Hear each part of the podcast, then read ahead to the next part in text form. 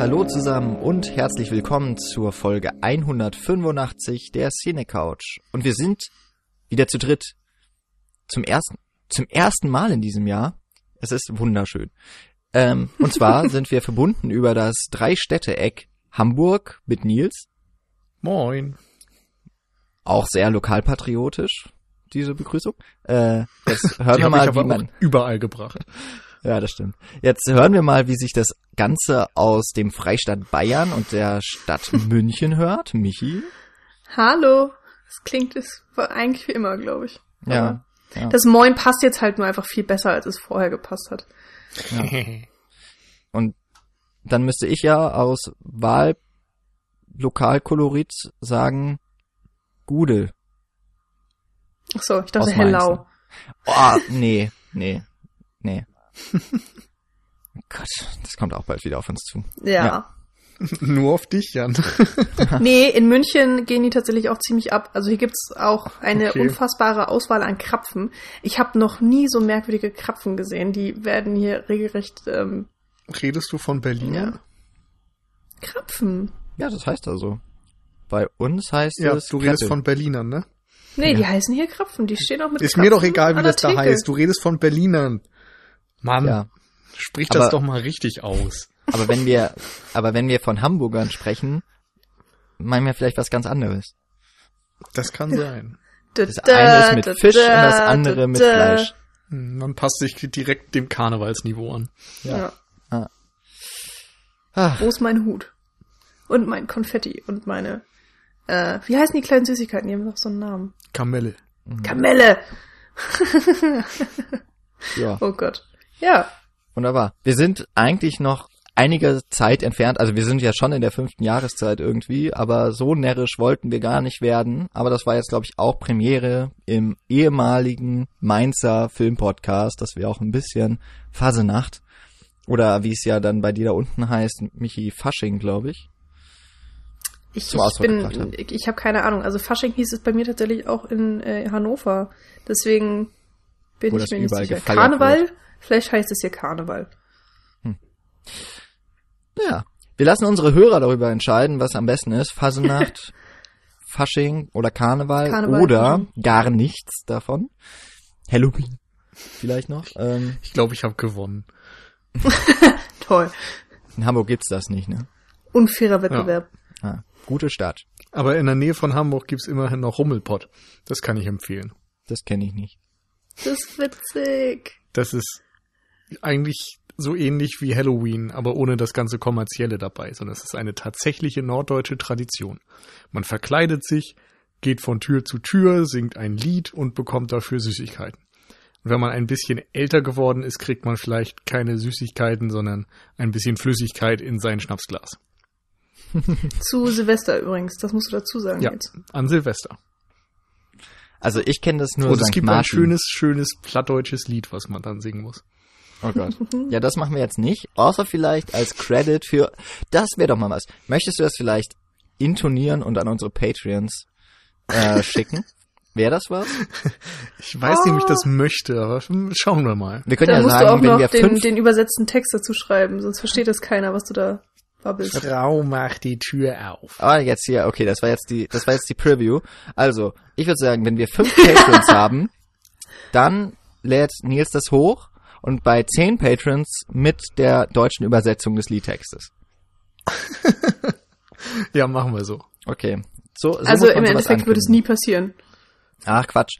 Es müssen nur so viele Leute, also fünf ähm, oder zehn, so cool sein wie die beiden, die uns schon bei Patreon unterstützen. Und so schön wurde wahrscheinlich noch nie jemand über äh, für seine Patreon-Unterstützung gedankt, wie diese Überleitung gerade da gelaufen ist. Also Dankeschön an Markus Heimitschlager für die Unterstützung und äh, leider in der Mangelung eines Pauls ohne Witz äh, auch an Ulf P.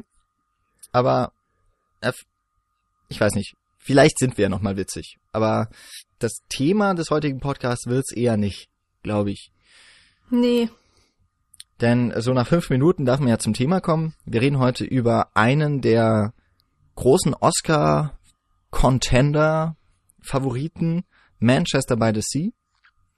Und der ist schon ziemlich einmalig in seiner durch, in seinem Durchhaltevermögen, weil er ja schon, also der ist, es gibt ja diese Oscar-Season oder diese Award-Season, in der Filme normalerweise extra und gezielt so ins Kino kommen, damit sie für die Academy, also der, das äh, Gremium, das die Filmauswahl fällt für die Nominierungen bei den Oscars, ähm, dass die das so irgendwie gerade im Blickfeld haben oder eben dass auch durch Kritiken und sowas da nochmal so ein Push kommt. Und Manchester by the Sea ist einen komplett anderen Weg quasi gegangen, ist nämlich letztes Jahr auf dem Sundance Festival 2016, also im Januar, über ein Jahr jetzt schon her, äh, hat er seine Premiere gefeiert.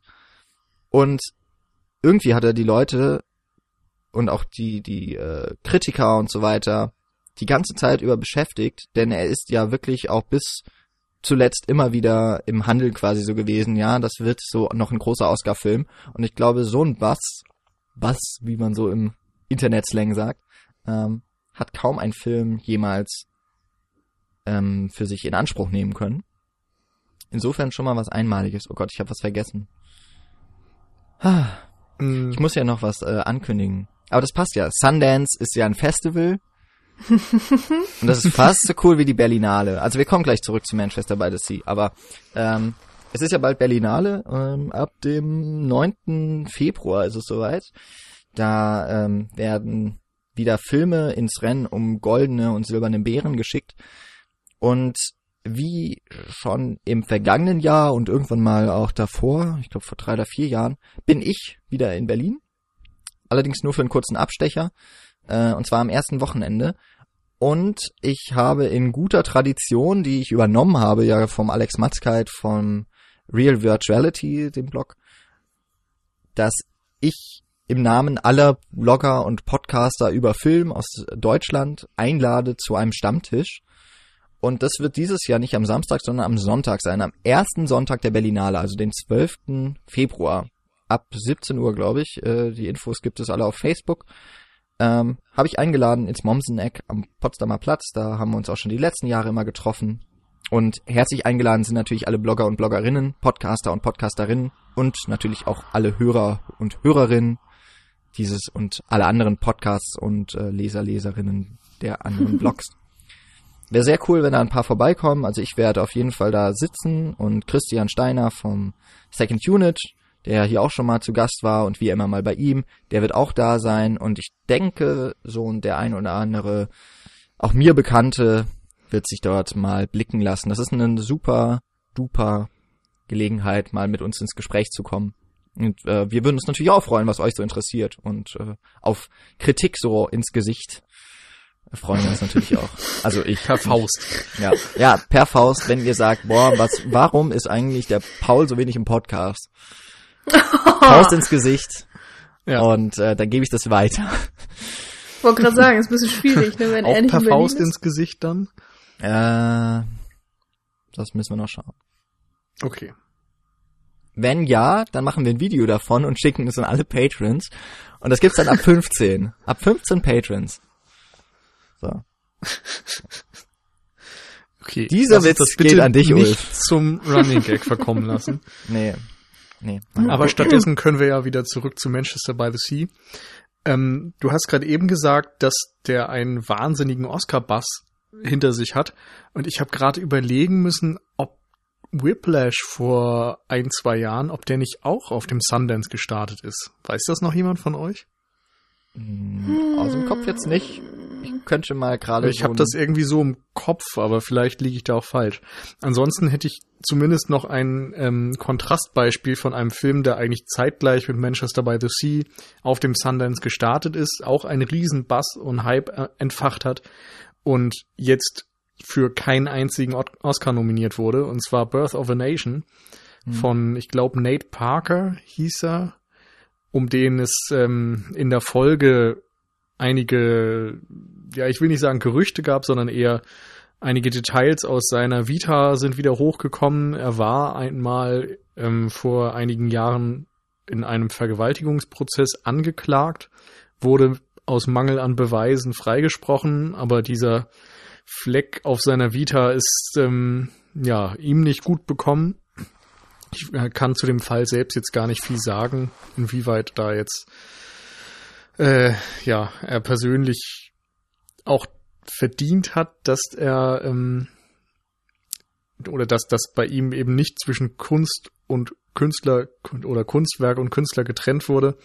Aber es ist zumindest so, dass sein Film als Oscar-Favorit galt und hoch gehandelt wurde. Ich glaube sogar der teuerste Einkauf auf dem Sundance war und mittlerweile ein bisschen in der Versenkung verschwunden ist aufgrund der problematischen Beziehung seines Regisseurs. Mhm. Ja, aber da hätten wir auch eine Verbindung, weil ich habe jetzt gelesen, dass Casey Affleck auch wegen sexueller Übergriffe schon angeklagt wurde. Stimmt. Da wurde es aber, glaube ich, nicht so weiter verfolgt, äh, sondern wurde ja irgendwie außergerichtlich dann hm. ähm, beiseite gelegt, dieser, dieser Konflikt. Ja. Und auf der anderen Seite haben wir zum Beispiel dann noch Mel Gibson, der jetzt auch, glaube ich, mhm. wieder für Hexau Ridge für einen Oscar nominiert ist mhm, und der ja auch ja. durch mhm. antisemitische Kommentare unter anderem sehr, sehr negativ aufgefallen ist in der Vergangenheit und dem scheinbar jetzt so in Oscar-Hinsicht zumindest wieder von Hollywood-Seite verziehen wird. Ja, der war ja auch mehr oder weniger so eine Zeit untergetaucht und ist jetzt ja mit Hexor Ridge wieder sozusagen aufgetaucht und. Ja, ist so eine Art kriegt, Comeback, ne? Ja, kriegt jetzt gleich eine Oscar-Nominierung. Das ist schon, ja, schon spannend, was da irgendwie auch so hinter den Kulissen abgeht. Eine ja auch fast schon ein Thema für einen Podcast, aber da wollen wir heute nicht hin. Comebacks.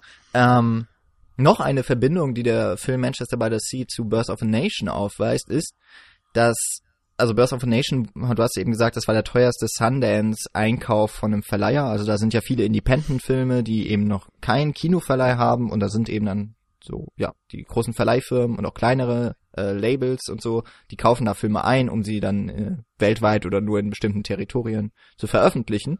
Und Manchester by the Sea ist eine, ist unter anderem im Verleih von Amazon. Und es ist der erste Film, der bei den Oscars nominiert ist, der von einem Online-Anbieter vertrieben wird. Und das hat ja, ja Netflix mit Birth of a Nation nicht geschafft. Hm. Insofern vielleicht jetzt doch auch langsam da so eine Trendwende, weil ja gerade Amazon und ähm, Netflix auch mit in dem Film Business jetzt die, die Studios versuchen mit zu attackieren und ja nicht nur noch im TV-Bereich mit Serien, mit denen sie ja wirklich sehr gut laufen, vor allem eben Netflix. Das ist nochmal ich so. Ich musste auch ähm, ein, ein bisschen stutzen, als der Vorspann anfing und äh, oder der Film generell und dann stand da Amazon Studios, glaube ich. Mhm, genau. Und das war echt so, hä? Was? das ist, äh, liest man einfach im Kino sonst nicht. Das ist total mhm. komisch. Ja, Patterson Bei war auch Neon Demon zum Beispiel mhm, war genau. auch schon, oder? Ja. Ja? Ja, ja also, die also zuletzt häuft sich das. Ja. Das wäre vielleicht einfach nicht aufgefallen, aber es ist schon eine interessante Entwicklung so insgesamt.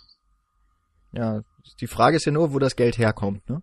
Und wo mhm. am, e-, und am Ende, meine ich, muss man es ja sowieso unabhängig auch vom Studio und so weiter alles betrachten. Die Zeit, dass das wirklich noch so eine krasse Bedeutung hatte, ist ja schon lange vorbei. Darüber hatten wir, weiß ich gar nicht, ob wir mhm. in der mhm. Hollywood äh, mal drüber gesprochen haben. Nun ja. No. Ähm, also Manchester by the Sea ist jetzt, äh, wir könnten zur Handlung kommen, vielleicht. ähm, wer möchte denn da mal zusammenfassen, was in Ich glaube, Michi passiert? möchte. Ach, ja, okay. ähm, ja, also die, die Handlung ist für diesen über zwei Stunden Film eigentlich, glaube ich, schon relativ schnell zusammengefasst. Wir haben eben den ähm, Casey Affleck, der Lee Chandler spielt. Ähm, Oh Gott, in welchem Bundesstaat ist das? Ich habe keine Ahnung. Massachusetts oder so? Nee. Irgendwo an der Ostküste. Wo ist Manchester? Egal. Ähm, jedenfalls ähm, bekommt er die Nachricht, dass sein äh, Bruder gestorben ist, Joe Chandler, gespielt von Kyle Chandler. Es ist ein bisschen albern, dass er den, tatsächlich denselben Nachnamen hat, der, der Schauspieler, aber gut. Und ähm, jetzt soll er sich um den, äh, den Sohn kümmern, also Patrick, und äh, ist sein, sein Guardian, sein, wie sagt man das im Deutschen? Vormund, glaube ich. Vormund? Oder? Ah. Mhm. Ich glaube schon. Irgend, ja. Und ähm, er lebt nicht in derselben Stadt wie seine, den, der Rest seiner Familie und ähm, weshalb es auch eben darum geht, wie ja, wie das Leben des Jungen, also des Patricks und, und Lees zusammen, ähm, wie sie das organisieren, wie dann auch die, die Trauerfeier und so weiter, die Beerdigung organisiert wird und einfach generell wie das Leben von den ganzen Leuten in Manchester ähm, so ist. Und ähm, Lee trifft dann auch auf seine Ex-Frau, eben ähm, gespielt von ähm, Michelle äh, Williams? Ähm, genau, Michelle Williams. Aber ich finde ihren Namen nicht. Riley oder so? Randy? Irgendwie so. Namen. Ich, Ja, mach mal ja. Seine Ex-Frau. Genau. Nennen wir sie einfach Michelle Williams. äh, Randy. wo sie, Randy, ähm, wo sie dann auch so ein bisschen in der Vergangenheit graben und ähm, generell wird immer wieder in, in Rückblicken die Vergangenheit äh, von Lee in dieser Stadt in Manchester eben erzählt und warum er dann in der Gegenwart so reagiert, wie er reagiert und ähm, ja, Das, das ist, ist so ungefähr das. genau. Wir nehmen mal vorweg, also der Film ist ja schon gestartet, äh, vor zwei Wochen sogar schon, wenn diese Folge erscheint. Also gute Chancen, dass ihr den Film schon gesehen habt. Wir werden jetzt recht zügellos über Inhalte sprechen, da wir ansonsten, glaube ich, kaum weiterkommen in der Diskussion auch ähm, und wahrscheinlich immer nur um den heißen Brei herumreden würden. Ich weiß nicht, also ich halte ja nicht viel von Spoilern, aber äh, für den Fall, dass, dass da jemand ja vorsichtiger ist, erst den Film gucken und dann den Podcast hören. Dann hören wir uns äh, quasi bei den Leuten gleich wieder und für alle anderen geht sowieso jetzt gleich weiter. Ha. Genau. Weil gerade ja die, um die Vergangenheit von Lee wird ja ein großes Geheimnis im Film gemacht. Ich weiß es gar nicht mehr so, die, die Vorschau und so weiter habe ich gar nicht mehr so im, im genauen Kopf, aber ich glaube, also es ist ja im Grunde so das große Ding an dem Film, der Mhm. ähm, sehr nah an seiner Hauptfigur ist, gleichzeitig aber irgendwie auch an dieser Stadt, dessen Namen ja auch der Film trägt. Ähm, ja, und eben das, was mit Lee passiert ist, wie er zu der Person geworden ist, die er nun ist und was für Probleme aufkommen, wenn man zurückkommt an den Ort, wo eben ja Unheil passiert ist und einem die Vergangenheit auf nochmal eine ganz andere Art und Weise wieder einholt, denn so richtig losgelassen hat es ihn ja nicht. Ähm, machen wir das jetzt ganz, ganz kurz und schmerzlos. Also Lee ha- hat in Manchester, ist in Manchester mit seinem äh, Bruder wohl auch aufgewachsen. Er hat dort seine Frau Randy kennengelernt. Äh, er war ein ziemlicher Trunkenbold ähm, und hatte nachts häufig äh, seine Kollegen bei sich äh, zum Pool, Billard spielen. Die Kinder ähm, waren ihm da relativ egal ähm, die nicht schlafen konnten. Also selbst wenn seine Frau runterkam und dem ganzen Einhalt gebieten wollte, ist er eigentlich nicht ganz ernst bei der Sache. Und an einem Abend, wo eben auch die ganze Crew bei ihm zu Hause ist, die aber weggeschickt werden, er alkoholisiert und auch unter Drogeneinfluss nochmal einkaufen geht, geschieht äh, das große Unglück. Er muss den Ofen beheizen, damit es nicht so kalt ist in der Wohnung. Das Ganze da noch mit Holz in einem Kamin. Und ja, er geht nochmal raus einkaufen und auf dem Weg nach draußen vergisst er diesen Schutz vorm Kamin zuzumachen, diesen Funkenschutz. Äh, auf halbem Wege überlegt er nochmal, ob ihm, also ist er sich nicht mehr sicher, ob er das zugemacht hat und ja, als er zurückkommt, dann die Gewissheit, das Haus steht in Flammen, die, die Funken haben den, ja, den Holzbau oder haben auf das Haus übergegriffen und nur noch seine Ehefrau kann von der Feuerwehr gerettet werden, die Kinder sterben. Und ja, das ist dann die Bürde, die er mit sich trägt, ähm, womit er nicht abschließen kann und was ja auch verständlicherweise sein Leben wirklich auf den Kopf gestellt hat. Und eben auch die Probleme äh, dann mit sich trägt, dass er an den Ort dieser Geschehnisse zurückkommt, wo auch die Leute sich daran erinnern oder eben auch nur Geschichten davon gehört haben. Er auf jeden Fall irgendwie so eine Figur ist, die ist bekannt, auch weil einfach diese Familie wohl bekannt ist äh, in diesem recht kleinen Ort. Ja, und damit eben sehr zu kämpfen hat, auch mit der natürlich der Ex-Frau, der er wieder über den Weg läuft und ja, die wohl auch noch ein paar offene ähm, offene Wunden beide mit sich tragen und auch gegenseitig sich zugefügt haben. Und damit ist es ja ganz schön harter Tobak, dieser Film.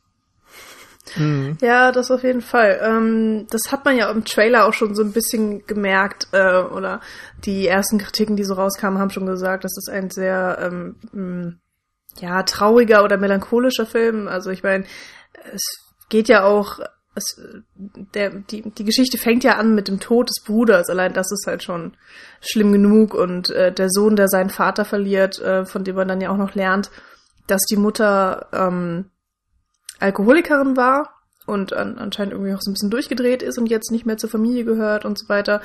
Äh, also der, der Tonus ist schon ja, ziemlich mh, dramatisch gestimmt auch oder auch sehr drastisch größtenteils und eigentlich sollte man meinen, dass das ein Film ist, der gar keinen Spaß macht, aber dadurch, dass er auch immer wieder diesen äh, ja, Witz mit reinbringt und äh, die Dialoge sehr interessant gestaltet sind, ist es jetzt nicht so, als würde man komplett runtergezogen werden und ähm, erschlagen werden von, von der ganzen Traurigkeit des Films, sondern es ist einfach, ähm, wie das Leben auch so ist. Es gibt ein lachendes und ein weinendes Auge, es, ist, es gibt Drama, es gibt ähm, auch Freude in der Trauer und ähm, äh, das, das macht ihn auf eine Art irgendwie sehr lebensnah.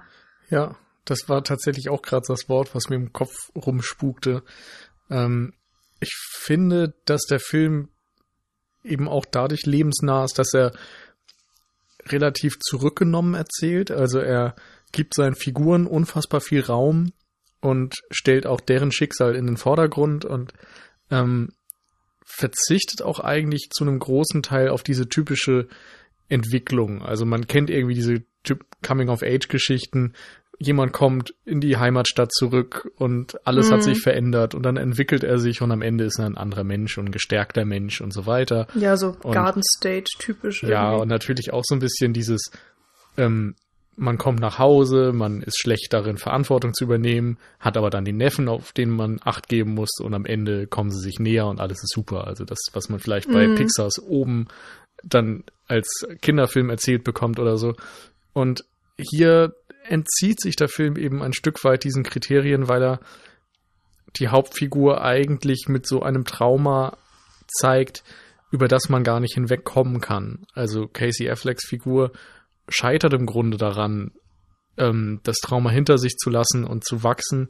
Es gibt so kleine Ansätze, finde ich, in denen eine Wandlung angedeutet wird oder eine, eine kleine Perspektive, ein Hoffnungsschimmer angedeutet wird. Aber im Grunde ist diese, diese Schuld, die eigenen Kinder durch einen Fehler und durch ein unfassbares ähm, Missgeschick getötet zu haben, das ist einfach zu groß und zu belastend, um es hinter sich zu lassen. Aber das Leben ist eben dann auch nicht so niederschmetternd wie ein Film, wo, wo alles schlimm ist. Vielleicht auch, wenn man jetzt in der letzten Woche ähm, bei uns reingehört hat mit The Eyes of My Mother, wo eigentlich alles die ganze Zeit nur konstant schlimm ist, da geht Manchester by the Sea eben einen anderen Weg und zeigt, dass auch, wenn dein Schicksal irgendwie das Schlimmste der Welt ist, dann, dann wirst du eben trotzdem diese kleinen Momente der Freude erleben oder wo jemand mal einen Witz macht oder die, die ja, so eine Komik in der Tragik liegt vielleicht auch und das mhm. finde ich zeichnet Manchester by the Sea extrem aus. Ja, auf jeden Fall. Also ähm, du hattest schon gesagt, es gibt keine oder kaum eine, eine typische Charakterentwicklung. Ich finde es vor allen Dingen auch interessant, wie die, die Geschichte sich an sich entwickelt, weil mh, mm, ich finde, für mich gibt es jetzt keinen typischen Aufbauhöhepunkt und Abfall oder sowas in der Art, sondern ähm, dadurch eben auch, dass die Geschichte mit vielen Rückblicken erzählt ist und so weiter und ähm, wir eben mit dem Tod des Bruders starten, was alles schon traurig ist, und dann relativ zu Ende erfahren wir die ganzen Details aus Lees Geschichte. Ähm, dadurch hast du so eine gleichbleibende äh, Spannung irgendwie. Also du hast nicht diesen typischen Aufbau, finde ich, dass es auf einen Punkt hinzusteuert, der sich dann irgendwann löst und dann kurze Zeit später hast du das, das Ende, was alles zusammenfasst. Das hast du hier nicht. Und ich habe auch das Gefühl, man kriegt einfach einen, einen Einblick in dieses Leben ähm, von Lee oder der gesamten Chandler-Familie und dann geht man auch wieder, weil es kann ja auch einfach sein, dass am Ende des Films es ich, man hat ja nicht so unbedingt das Gefühl, das ist ein Happy End, aber es ist schon eine positive Entwicklung. Es kann ja auch genauso wieder rückläufig werden. Es kann auch sein, dass dann der nächste tragische Unfall passiert und ähm, ihnen doch kein großartiges Glück vergönnt ist. Ich meine, es ist ja schon schlimm genug, dass mhm. Patrick mehr oder weniger dann alleine aufwächst, also ohne seine Eltern. Ähm, und das, das finde ich einfach ganz interessant. Hm, ich finde, was der Film dann doch deutlich hervorhebt, ist dieses Weitermachen. Also ich mm. glaube auch, dass das so ein typisches Underdog-Ding ist, was man in amerikanischen Filmen oft sieht, dass so Verlierertypen und die Unterschicht und so weiter, egal wie schlecht es denen geht und egal wie viel ähm, ja, Schläge sie abbekommen, sie machen irgendwie immer weiter, weil, weil es einfach so der einzige Weg ist und weil sie es nicht anders kennen. Und das finde ich, sieht man auch ganz stark in Manchester by the Sea, weil eben auch viele von den Nebenfiguren, ähm, ja, wie soll man sagen, die, die haben zwar nicht das Schicksal von Lee erlitten, denen geht es nicht so schlecht, die haben nicht irgendwie ihre eigenen Kinder getötet, aber es ist eben doch so, dass da Drogenmissbrauch, Alkoholmissbrauch stattfindet, dass der Joe, der Bruder von Lee, diesen Herzfehler hat und weiß, er lebt nur noch wenige Jahre.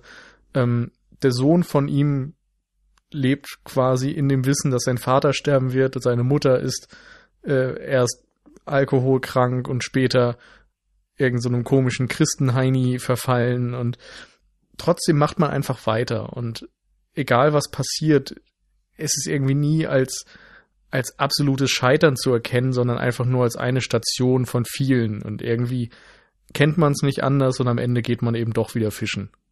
So diese Mentalität ist, finde ich, ganz ausgeprägt in, in diesen Milieus, die dort gezeigt werden. Ja, ich, also ich muss gleich auch noch mal so eine Frage, glaube ich, dann so an euch beide stellen, aber erstmal vielleicht etwas, was ich auf jeden Fall auch unterstreichen würde, ist so, was, was du, Nils, am Anfang ähm, gesagt hast, dass der Film sehr zurücknehmend ist. Also ähm, ihr, ihr habt beide ja das Gefühl schon vermittelt, dass der Film lebensnah ist. Also es hat ja auch so eine gewissen, gewissen Art von Realitätsanspruch oder zumindest eine Abbildung unserer Wirklichkeit, die wir in dem mhm. Film, glaube ich, alle wiedergesehen haben. Und das hängt, glaube ich, auch zu großem Teil mit der Art und Weise der Kameraführung zusammen. Und ähm, die für die Kameraarbeit war Jodie Lee Leibs verantwortlich und ich, ich habe noch nicht viel von ihm gesehen, ähm, aber ein Film, der auf jeden Fall auch auf eine ähnliche Art und Weise operiert, ist äh, Martha Marthy May Marlene. Der, den habt ihr ja auch mhm. gesehen. Ähm, ja. ja. Und da ist, ähm, ja, da ist die Kamera eigentlich ganz ähnlich. Sie ist auch immer nah irgendwie bei seiner Protagonistin in dem Fall ja. Das ist ja bei Manchester by the Sea ja auch häufig, auch wenn äh, viele Aufnahmen der Stadt und so der Umgebung irgendwie dabei sind aber bewahrt immer so eine gewisse Art Distanz und ähm, hat so, ein, so eine Art von einem objektiven Standpunkt. Also, also wie das, was man aus Dokumentarfilmen eher gewohnt ist.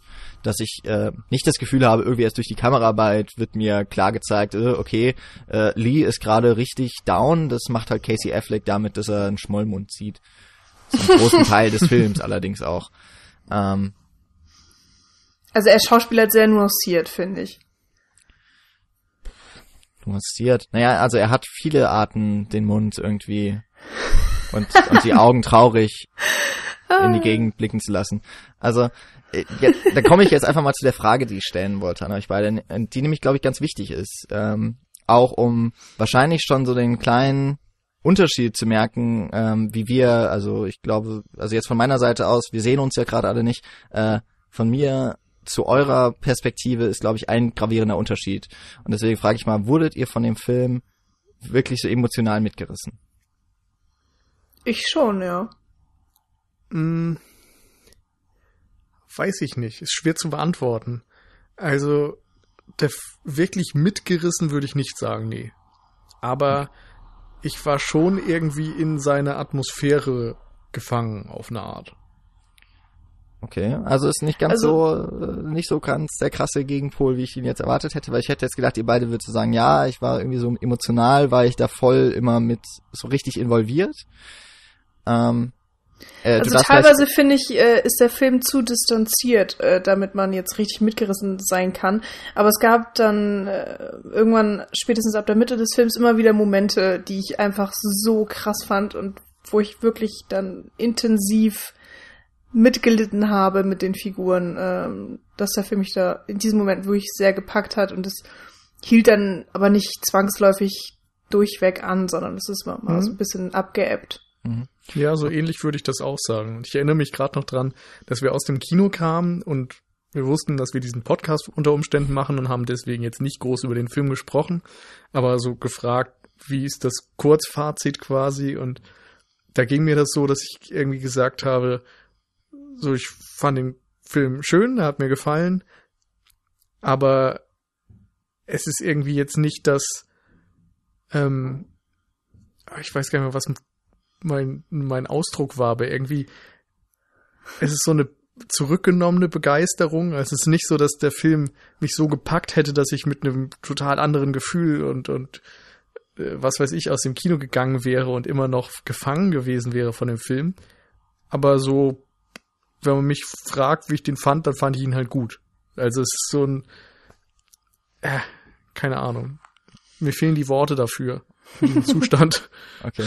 Ja, ich wurde, also ich habe den Film ja in dem Kino gesehen, in dem ich auch arbeite. Das heißt, die ähm, zum einen ist das für mich sehr günstig. Ähm, zum anderen äh, kenne ich dann auch die Leute natürlich, die da arbeiten. Und immer wenn ich da aus einem Film komme, werde ich von irgendwem natürlich meiner meiner Kollegen gefragt. Und wie war der Film? Oder also wenn sie jetzt nicht noch wissen, in welchem Film ich gerade war, fragen sie erst, was hast du dir angeschaut?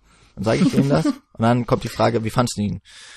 Und das war schon bei La La Land so. Da habe ich so gesagt, ja, ist schön. Und bei äh, Manchester by the Sea habe ich so gesagt, ja, ist okay. Und also es hängt einmal damit zusammen, dass ich immer einen Moment brauche, ähm, um so einen Film, also ich brauche einen gewissen Abstand, deswegen ist es auch immer schwierig äh, gewesen, gerade die Folgen, wenn wir tatsächlich den Film noch kurz vorher geguckt haben, dann drüber zu reden, ist ganz schwierig für mich. Ähm, jetzt habe ich ja ein bisschen Abstand. Äh, ich, ich kann die erstmal noch nicht so richtig verarbeiten. Ähm, das ist bei jedem Film so, also ist das jetzt nicht irgendwie bei Manchester by the Sea ist weder gut noch schlecht ähm, als als kurzes Urteil. Aber ich muss sagen, ich hatte ein einigermaßen emotionalen Moment und das ist halt wirklich so der, also wenn man da nicht so ein bisschen zumindest mitgeht, dann ist man halt entweder hat man Herz aus Stein oder der Film ist wirklich ganz katastrophal an dir vorbeigegangen. Das ist eben, wenn das Haus brennt und die Randy so richtig äh, rumkreischt und vielleicht sogar, es ist eigentlich ein bisschen sogar zu viel. Man hat so das Gefühl, okay, jetzt will der Regisseur mich wirklich so richtig mitpacken, weil dann schreit sie, ah, meine Kinder, meine Babys sind da drin. Also würde natürlich auch eine normale Frau sagen und auch normaler, äh, auch ein anderes Elternteil, also auch der Vater würde das wahrscheinlich sagen, so, das soll jetzt hier nicht. Ähm, und, und da war schon so, da war ich so, oh, okay, das ist schon gerade ziemlich krass. Aber das kommt halt ungefähr zur Mitte des Films oder so. Vielleicht sogar noch, Mhm. also vielleicht sogar noch auch. vor, vor der Hälfte. Mhm. Also, na, aber so schon so nach einer knappen Stunde. Und danach ist halt, okay, dieses Geheimnis, das so äh, immer wieder angedeutet wurde. Und, und man bekommt ja mit, dieser, der Lee ist halt irgendwie ziemlich down so in seinem Leben. Generell. Ähm, und danach war halt dieser Moment weg. Und dann war der Film auch für mich emotional ziemlich fertig. Also danach kam nichts mehr, was äh, auch nur ansatzweise irgendwie wieder so das mein emotionales Zentrum angesprochen hätte. Und ich fand Echt? den Film. Also Das finde ich schon, also dann würde ich aber auch sagen, dann bist du immer noch gefühlskalt und krank. Also zum Beispiel alleine die Szene in, auf dem Polizeirevier, wo Lee dann seine Aussage macht und eben sagt, dass er alkoholisiert war und die äh, ganze Geschichte erzählt, dass er eben vergessen hat, den Feuerschutz davor zu ziehen und so weiter und so fort. Also das fand ich richtig krass, vor allen Dingen, wenn er dann ja auch kurz danach versucht, sich selbst umzubringen mit der Polizeiwaffe. Also da, das hat mich so schockiert auch und man merkt auch, er merkt in der Szene, wie was für ein was für ein schlechtes Gewissen er hat und, und wie schwer das alles auf ihm lastete und dass er ja fast schon damit gerechnet hat, eigentlich verknackt zu werden und ähm, es für ihn schlimmer war in dem Moment, dass er gar nicht erst bestraft wurde, sondern Ja. er wollte fast diese Bestrafung und er hat nur darauf gewartet und stattdessen haben alle Mitleid mit ihm und also Ja, das ist auch so einer der, Mom er der ja Momente, wo ich mich auf jeden Fall dran erinnern werde, so auch in ein paar Jahren noch, wenn ich an diesen Film denke. Vor allem fand ich es auch sehr beeindruckend, dass er sich dann eben selbst bestrafen will, weil er von Genau, anderen ja. nicht bestraft wird. Und Ja. das ist ja dann auch so ein bisschen das Thema des Films, dass er eben beim Selbstmord dann scheitert, weil die Waffe irgendwie noch gesichert, Gesichert ist oder so. ist, ja. Und dann bestraft er sich eben sein komplettes Leben lang und gönnt sich quasi keine, keine Freude und gönnt sich nicht loslassen zu können. Und das fand ich irgendwie schon auch intensiv. Und einen anderen Moment würde ich noch nennen, das ist wahrscheinlich der Michelle Williams Oscar-Moment, falls sie ihn kriegen sollte. Ich hoffe. Ähm, und das ist eben dieses Aufeinandertreffen. Sie ist mit einer Freundin und ihrem Kind im Kinderwagen unterwegs, trifft Lee auf der Straße und sie, sie versuchen so ein bisschen sich auszusprechen oder Michelle Williams versucht zumindest das zu tun und weiß ich nicht, das fand ich auch wahnsinnig intensiv einfach, wie sie im Grunde ihm sagt, dass sie ihm verzeihen kann, trotz dieser ganzen Geschichte. Mhm. Ja, also bei dieser Szene äh, bei, bei, beim, im Polizeirevier, die war irgendwie, die war schon krass gefilmt auch, vor allem weil man ja den, man hat diesen, ist ja so eine Art, ist ja schon ein Verhör quasi oder ist Mhm. zumindest, eine, nee, ist Ja. eher eine Zeugenaussage. Ja? Ja. Und äh, da sitzen ihm, er sitzt ja an einem Tisch, auf einer Seite er alleine, auf der anderen Seite die zwei Ermittler und man, sie werden nie zusammen im Bild gezeigt, sondern immer ähm, frontal, ja, so aus der Mitte des Tisches ungefähr. Und er ist dann ja immer so isoliert von den anderen beiden, bei denen man aber schon so merkt, die haben halt Mitleid mit ihm. Ich fand es da, glaube ich, in der Situation so absurd. Äh, gibt es in Amerika nicht irgendwie eine Strafe für fahrlässige Tötung oder was? Also, das war für mich schon irgendwie komisch, einfach. Also die Szene an sich wäre wahrscheinlich, also so wie er das so ausspricht, wie er das erzählt, das finde ich schon irgendwie äh, krass. Ich finde es in dem Kontext aber komisch, dass dann halt keine Konsequenz so eigentlich daraus gezogen wird. Da wird nur gesagt, ja, also sie tun mir schon leid, sie sind schon ein armer, ein armer Sack so. Aber ja, Ich glaube, jetzt im. Amerikanischen ähm, wird es nur gemacht, wenn, wenn er angeklagt wird. Also Randy hätte ihn dann, glaube ich, wegen fahrlässiger Tötung anklagen müssen. Okay. Also mag, mag sein. Also das fand ich irgendwie komisch so in dem Moment. Und ja, irgendwie ist auch das Bild, wenn so dies, fast das gesamte Polizeipräsidium auf den, auf den Lee stürzt, weil er ja die Waffe hat und er nicht zur Ruhe kommen möchte, dann da ist doch sogar sein Vater mit im Polizeirevier, oder? Ja. Und er guckt das, dann Ja. sieht man noch so in einem Cutaway irgendwie, wie der Vater Mhm. das auch irgendwie nur ähm, nur ähm, ähm, passiv irgendwie betrachtet und man sieht so in seinem Gesicht, kann, kann man schon ablesen, okay, das ist jetzt, also es wird immer schlimmer. Und ich weiß nicht, vielleicht, also irgendwie hatte mich der Film da nicht mehr. Hm. Ähm, das, das, die Szene folgt auch direkt auf das mit dem Brand, ne? Also Ziemlich, ja. Also irgendwie war das eben, ich weiß nicht, ich glaube, der Höhepunkt kam mir da irgendwie zu früh. Und hat mich vielleicht auch einfach auf dem falschen Fuß erwischt. Ich kann es noch nicht so richtig für mich selber erklären. Aber der Film hat mich in diesem Moment irgendwie ähm, in, auf gewisse Art und Weise verloren. Ich hatte so ein ähnliches Gefühl bei dem Film Franz letztes Jahr von äh, François Ozon, der auch um ein Geheimnis gestrickt ist. Ähm, und zur Mitte des Films wird dieses Geheimnis gelüftet auf eine tatsächlich sehr, ähm, also hatte ich so nicht kommen sehen. Auch äh, mit Wissen so um den Regisseur und was er für Filme macht, ist es ziemlich cool gemacht an sich. Aber dann kommt halt noch mal eine Stunde Film und die bringt mir nix. Und ich hatte das auch bei Manchester by the Sea. Ähm, wahrscheinlich, das, das muss ich ganz klar sagen, ich habe irgendwie durch auch die Art und Weise, wie der Film in der ersten Hälfte erzählt wird, nämlich durch diese sehr elliptische ähm, Erzählweise, wie er lebt, also der Lee jetzt lebt und was passiert mit seinem Bruder und äh, dass er so vor die Tatsachen jetzt gestellt wird, ähm, dass er auch der Vormund werden soll. Das wird ja immer äh, gegengeschnitten mit teilweise auch nicht so richtig zusammenpassenden, äh, teilweise also mal mehr, mal weniger klar getriggerten Erinnerungsmomenten von ihm, also den Flashbacks. Mhm. Und das ist ja wirklich so ein Moment, der ist ziemlich lang. Das ist eben da, wo ihm die Vormundschaft eigentlich äh, übertragen wird oder wo es, wo es ihm, ähm, wo ihm das Testament geöffnet wird. Und Hm. ähm, diese Erzählweise hat mich irgendwie eben mehr darauf fixiert, was ist denn jetzt mit, was ist in seiner Vergangenheit passiert? Und dann wird's da aufgelöst und danach ist ja die Vergangenheit, zumindest in den Flashbacks, fast komplett, vielleicht sogar ganz raus. Ich weiß gar nicht, gibt's danach noch mal welche? Ich glaube schon, ne, wenn er wenn er einzieht und so in, in Boston. Aber ähm, es sind so ganz Ich kann's nicht genau danach sagen. ist es glaube ich fast raus. Also die Mhm. Erzählweise des Films ändert sich. Und wir hatten es auch schon mal bei Gone Girl beispielsweise. Ich, äh, hatten wir auch mal eine Diskussion, ich glaube aber außerhalb des Podcasts. der Film hat ja auch im Grunde so zwei Hälften.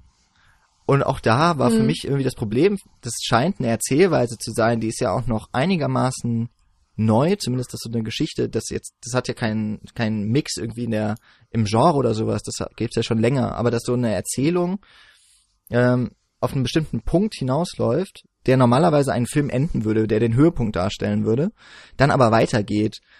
Mit dieser Art und Weise der Erzählung komme ich, glaube ich, noch nicht im Kino zurecht. Das hat sowas von äh, TV-Serienformat, weißt du, der Cliffhanger. Und dann wird's aber normalerweise früher, also so vor fünf, sechs, sieben Jahren, wäre es nächste Woche geht's weiter oder erst nächstes Jahr in der nächsten Season, weil's weil's Hm. Staffelende ist. Äh, was ja jetzt Also ich- auch mit Binge-Watching so ein bisschen aus, aufgehoben ist. Und ich habe so das Gefühl, das ist so ein bisschen rübergeschwappt auch in teilweise die die äh, Drehbücher. Und so ähnlich war es jetzt hier auch bei mir. Also da ist dann dieser Hm. Höhepunkt erreicht. Und klar, der Film geht weiter und er erzählt auch seine Geschichte an sich weiter. Aber unter einem anderen Fokus, unter anderen Voraussetzungen, wo ich ihn, wo ich ihm danach nicht mehr so folgen kann. Ich glaube, das ist so das Also, Problem hm. bei mir. Ich kann das Gefühl nachvollziehen, aber ich glaube, deine Analyse ist nicht ganz korrekt, weil es früher ja auch ganz viele Filme gab, die in der Mitte eine Ouvertüre hatten, wo eine Pause gemacht wurde, ganz bewusst und ähm, oder na, Ouvertüre ist eigentlich Quatsch, aber also äh, so ein Zwischenspiel, also eine, Ja, ja. ein Intermission ist, glaube Genau. ich, quasi das Wort, was ich verwenden wollte. Ähm, Apocalypse Now wäre zum Beispiel ein bekanntes Beispiel, wo das zumindest früher mal geplant war in ähm, ja, während der Film gedreht wurde.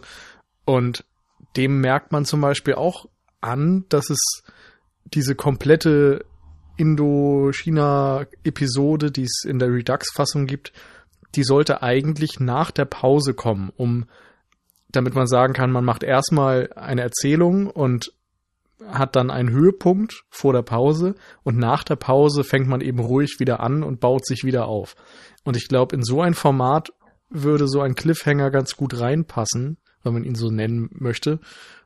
Und hätte natürlich dann so diese Zweiteilung noch mal ein bisschen deutlicher hervorgehoben. Äh, insofern glaube ich nicht unbedingt, dass es etwas ist, was aufgrund von TV-Serien oder so jetzt heutzutage häufiger verwendet wird. Und ich muss sagen, ich finde das eigentlich sehr funktional. Also mir gefällt das durchaus mal. Ich kann mich da ganz gut drauf einlassen. Aber es ist natürlich verständlich, dass wenn man äh, ja da irgendwie nicht folgen kann, dass der Film dann auch bei einem verliert.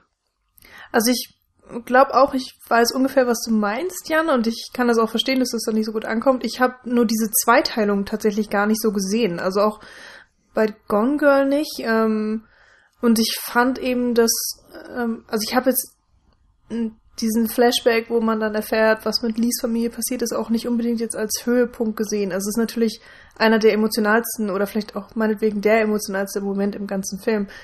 Aber dadurch, dass man ja diese Zusatzinformation bekommt, äh, die einem vorher oder dem Zuschauer vorher vorenthalten wurde, ähm, dadurch hat alles, was danach kommt, für mich einen, einen anderen Sinn.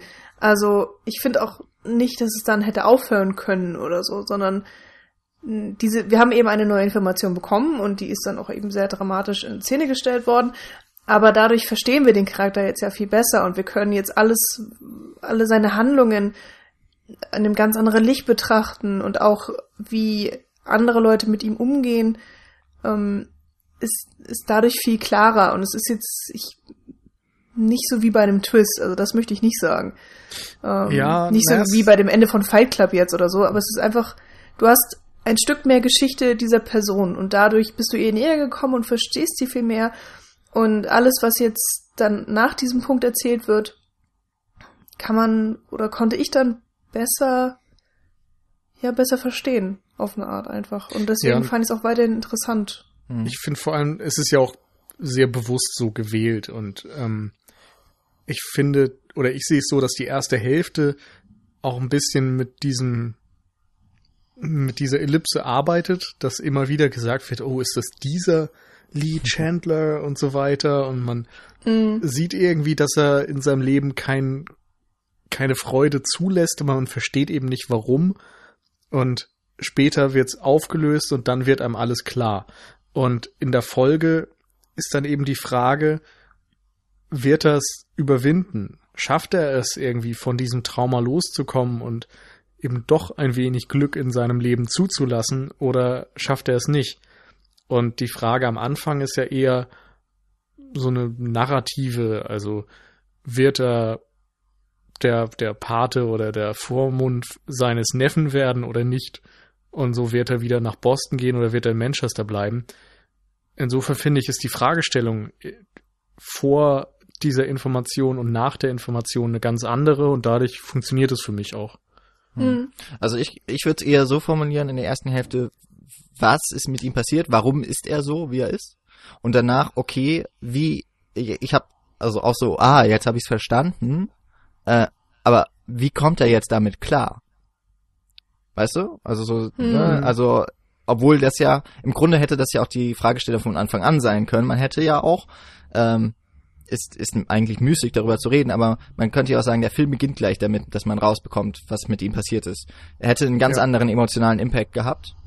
Ähm, und dann wäre halt sofort die Frage gewesen, okay, äh, wie kommt er damit klar? Und so haben wir im Grunde zwei zentrale Fragestellungen, die sich eben um das um dieses zentralen Moment in seinem Leben, der dann eben passenderweise auch im Zentrum des Films steht, nämlich in der Mitte, ähm, irgendwie von von zwei Seiten quasi betrachtet wird.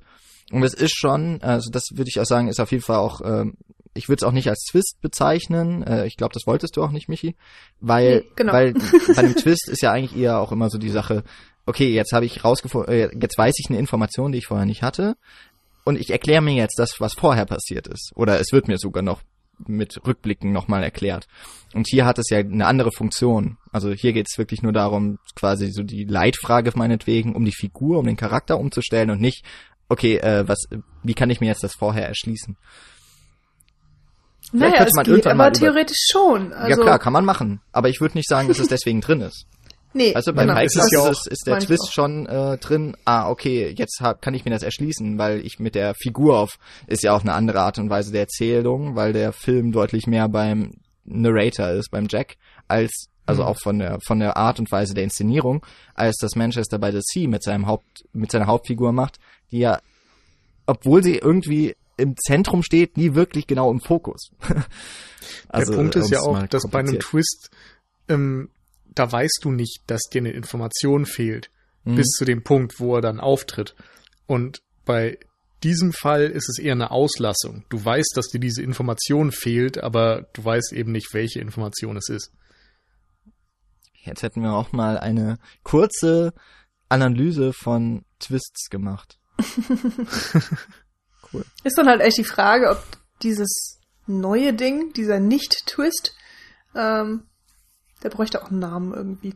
Nennen wir ihn doch einfach nicht Twist. Nicht, der Nicht-Twist. Ich würde ihn einfach Plot Device nennen, um es ganz. Äh, Plot Device ja. auch gut. Es ist halt sehr, sehr offen gehalten, aber ich meine, es ist halt wirklich so der, es ist halt der Kern des Films, würde mhm. ich sagen. Äh, deswegen Für mich hat es einfach auch super funktioniert. Mhm. Also, ähm, weil ich mich dadurch auch voll in seine Gefühlswelt eingegraben habe und ich auch das Gefühl gekriegt habe, dass ähm, wir näher an ihm dran sind. Vorher bist du so ein bisschen distanziert und fragst sich die ganze Zeit so, hä, was ist da los und so. Und man hat wirklich das Gefühl, man ist in so einer relativ weit entfernten Zuschauerperspektive. Und in dem Moment, wo man diese ganzen Details aus der Vergangenheit hat, kann man, finde ich, wirklich vollends mit ihm mitleiden und, und ähm, steht ihm sozusagen zur Seite und, und erlebt alles mehr mit, näher mit auf eine Art. Und das hat mir extrem gut gefallen. Also es hat für mich sehr gut funktioniert und dadurch ähm, finde ich tatsächlich die zweite Hälfte, wenn wir sie jetzt einfach so nennen wollen, auch äh, intensiver oder auch besser als die, die erste Hälfte. Kannst du ähm, so, wenn du zurückdenkst, hast du das Gefühl, dass die zweite Hälfte anders inszeniert ist?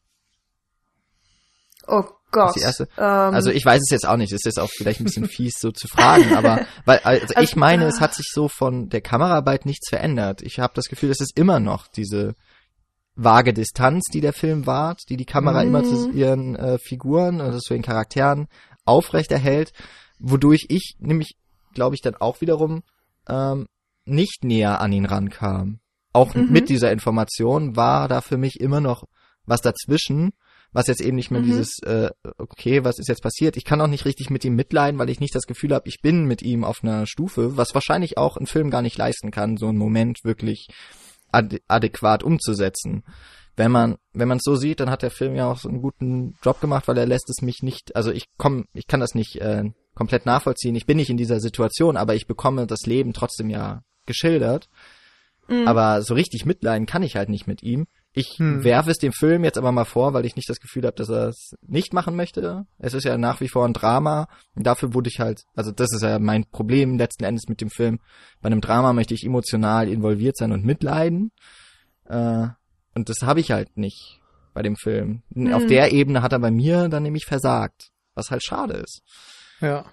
Aber das ich finde, dass eine schade. Zäsur jetzt bei der Bildsprache auch nicht funktioniert hätte, weil dieser Wendepunkt, nenne ich es mal, ähm, der, der funktioniert oder der, der findet ja nur für den Zuschauer statt. Hm. Für ihn selbst in seiner Zeitebene ist das ja nicht der Mittelpunkt oder ein, die Hälfte zwischen oder, oder der, ne, die, die Grenze zwischen zwei Hälften, so rum. Sondern eigentlich ist es ja schon viel weiter in der Vergangenheit und das passiert ja zum gleichen Zeitpunkt, wo er schon lange jetzt wieder mit seinem Neffen in Manchester ist und sich da mit dem ganzen Kram rumschlagen muss. Wenn da jetzt sich die Bildsprache verändert hätte, hätte das ja ausgedrückt, dass es für ihn auch eine Veränderung ist. Und das sehe ich in dem Fall einfach nicht. Ich finde, da muss eigentlich die ähm, ganze Arbeit durch den Film hinweg gleichbleibend sein, ähm, um auch darzustellen, dass sein Wandel einfach nicht vollzogen wird. Er ist immer noch der gleiche. Er hat immer noch die gleichen Schuldgefühle. Hm. Das macht das Ende ja auch so deutlich, dass er sich explizit dagegen entscheidet, zu seinem Neffen, also zu Patrick nach Manchester zu ziehen. Weil es ist ja, Ja. eine durchaus ähm, äh, logische Möglichkeit und äh, es gibt nicht viel. Ich finde aber nicht, dass es ganz explizit ist. Also so ein, dieser Hoffnungsschimmer ist, finde ich, schon drin. Er sagt ja, er sucht sich jetzt ein neues Apartment, wo auch mal jemand übernachten kann und er will eben immer mal zu Besuch kommen und er erlaubt ähm, dem Neffen auch das Boot zu behalten und setzt sich dafür ein und so weiter. Ja, natürlich, Also aber da- was da hat es gibt mit es- Manchester zu tun? Also ähm, das heißt natürlich einfach nur, dass er den Kontakt eben auch zu ihm möchte und so weiter. Aber er, er kann es einfach nicht in dieser Stadt. Also er kann Ja, nicht in genau. Manchester sein, weil da die ganzen Erinnerungen immer noch sind, die er nicht abschütteln kann. Ja, aber ich finde, er könnte noch einen härteren Schnitt machen, als er es macht. Darum ist es für mich jetzt kein explizites dagegen entscheiden, sondern es ist eher so eine Entscheidung, die man nachvollziehen kann. Dass er über seinen Schatten nicht komplett springen kann, das versteht man, finde ich, sehr gut in diesem Film. Aber es gibt eben die Aussicht auf eine kleine Besserung, auf ein gewisses Maß an Normalität. Hm. Das sehe Ich- ich da drin. Er übernimmt eben auch Verantwortung. Also er sieht ja, dass Ja, er genau. gebraucht wird von Patrick und er tut ja sein Möglichstes und er bleibt ja sogar auch, ähm, ich, ich weiß nicht genau, aber den ganzen Sommer oder irgendwas. Also eine Zeit lang bleibt er ja sogar in Manchester, obwohl Ja. man ja merkt, wie, wie unwohl er sich die ganze Zeit fühlt. Er und baut halt zeigt- wirklich Nähe zu einer, zu einem anderen Menschen auf. Und das hat er Mhm. vorher jahrelang dann ja nicht getan. Ich glaube, also das Ende ist ja wirklich nun kein Happy End. Das ist, das ist ja klar, dass ähm, ich finde, dass diese Entscheidung von ihm eine sehr interessante auch ist auf ähm, auf in, in Betracht dieses Charakters, der der da im Fokus steht. Das ist ja eine Figur, die jetzt ein, die jetzt eine Vergangenheit, die mit einem ähm, die mit einem Schmerz irgendwie zu kämpfen hat. Das ist ja nichts Neues im Film oder generell in Geschichten. Ich finde aber die Art und Weise, wie der Film das abschließt, Manchester by the Sea, das ist schon etwas, was ich zumindest noch nicht häufig und jetzt so direkt parat hätte ich noch, hätte ich auch kein anderes Beispiel, um es ähm, jetzt hier anzubringen. Äh, finde ich ihn dann in dem Sinne sogar einmalig und das finde ich auch echt cool dann wiederum, ähm, weil das Ende hat so ein bisschen was von Versagen, weil er ja eben nicht sein, er kann den großen Dämon in sich ja nicht irgendwie besiegen. Er kann Mhm. nicht bleiben, er kann nicht die Verantwortung vollends wieder übernehmen für ein Kind, also auch wenn es jetzt natürlich kein, kein Kleinkind mehr ist, der Patrick. Aber er findet so quasi die bestmögliche Lösung für die beiden, dass es funktioniert. Und vielleicht das auch nochmal was Großes. Es ist, es ist ein schwacher Trost, aber es ist in meiner Sicht einer, er sieht ein, was er leisten kann und dass es auch etwas mehr ist, als er sich das am Anfang noch eingestehen wollte.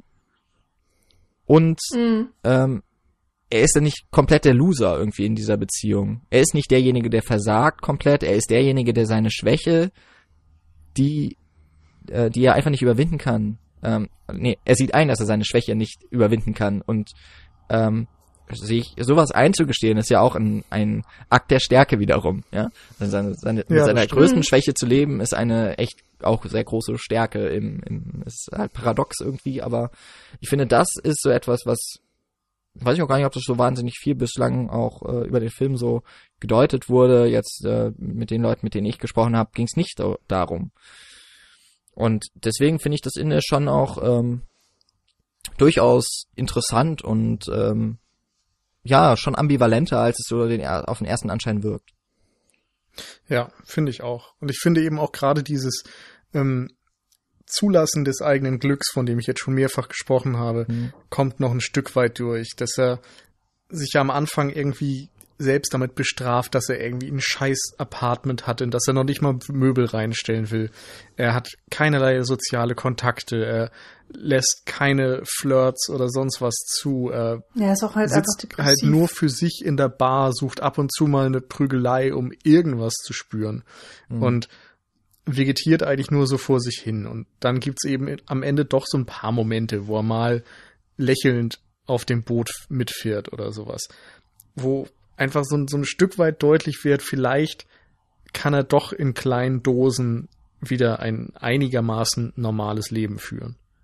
Es ist auch einfach diese schöne Thematik von ähm, retten und gerettet werden. Also dass klar gemacht wird, dass nicht nur Patrick jetzt einen Erwachsenen braucht, der auf ihn aufpasst und der für ihn sorgt und so weiter, sondern dass genauso eben Patrick Lee ein bisschen rettet und ihm so Lebensqualität Mhm. ein Stück zurückgibt und das einfach durch diese ja kleinen Kontakte, die sie immer wieder haben. Und Ja. das ist jetzt nichts, was in einer perfekten Beziehung passiert, sondern die beiden verstehen sich manchmal auch nicht oder haben irgendwelche Meinungsverschiedenheiten Mhm. oder manchmal ähm, ja diese diese wunderbare Szene, wo ähm, äh, wo sie sich exakt missverstehen und ähm, sie sind ja vor dem Krankenhaus und Lee fragt ihn, ja willst du jetzt ins Krankenhaus oder willst du nach Hause? Und Let's irgendwann sagt go. Patrick, ja okay gehen wir und und Lee denkt halt okay er will nach Hause und startet das Auto, aber äh, Patrick ist gerade dabei aus der Tür rauszugehen und äh, und ja fällt fast aus dem Auto, weil Lee dann in dem Moment losfährt.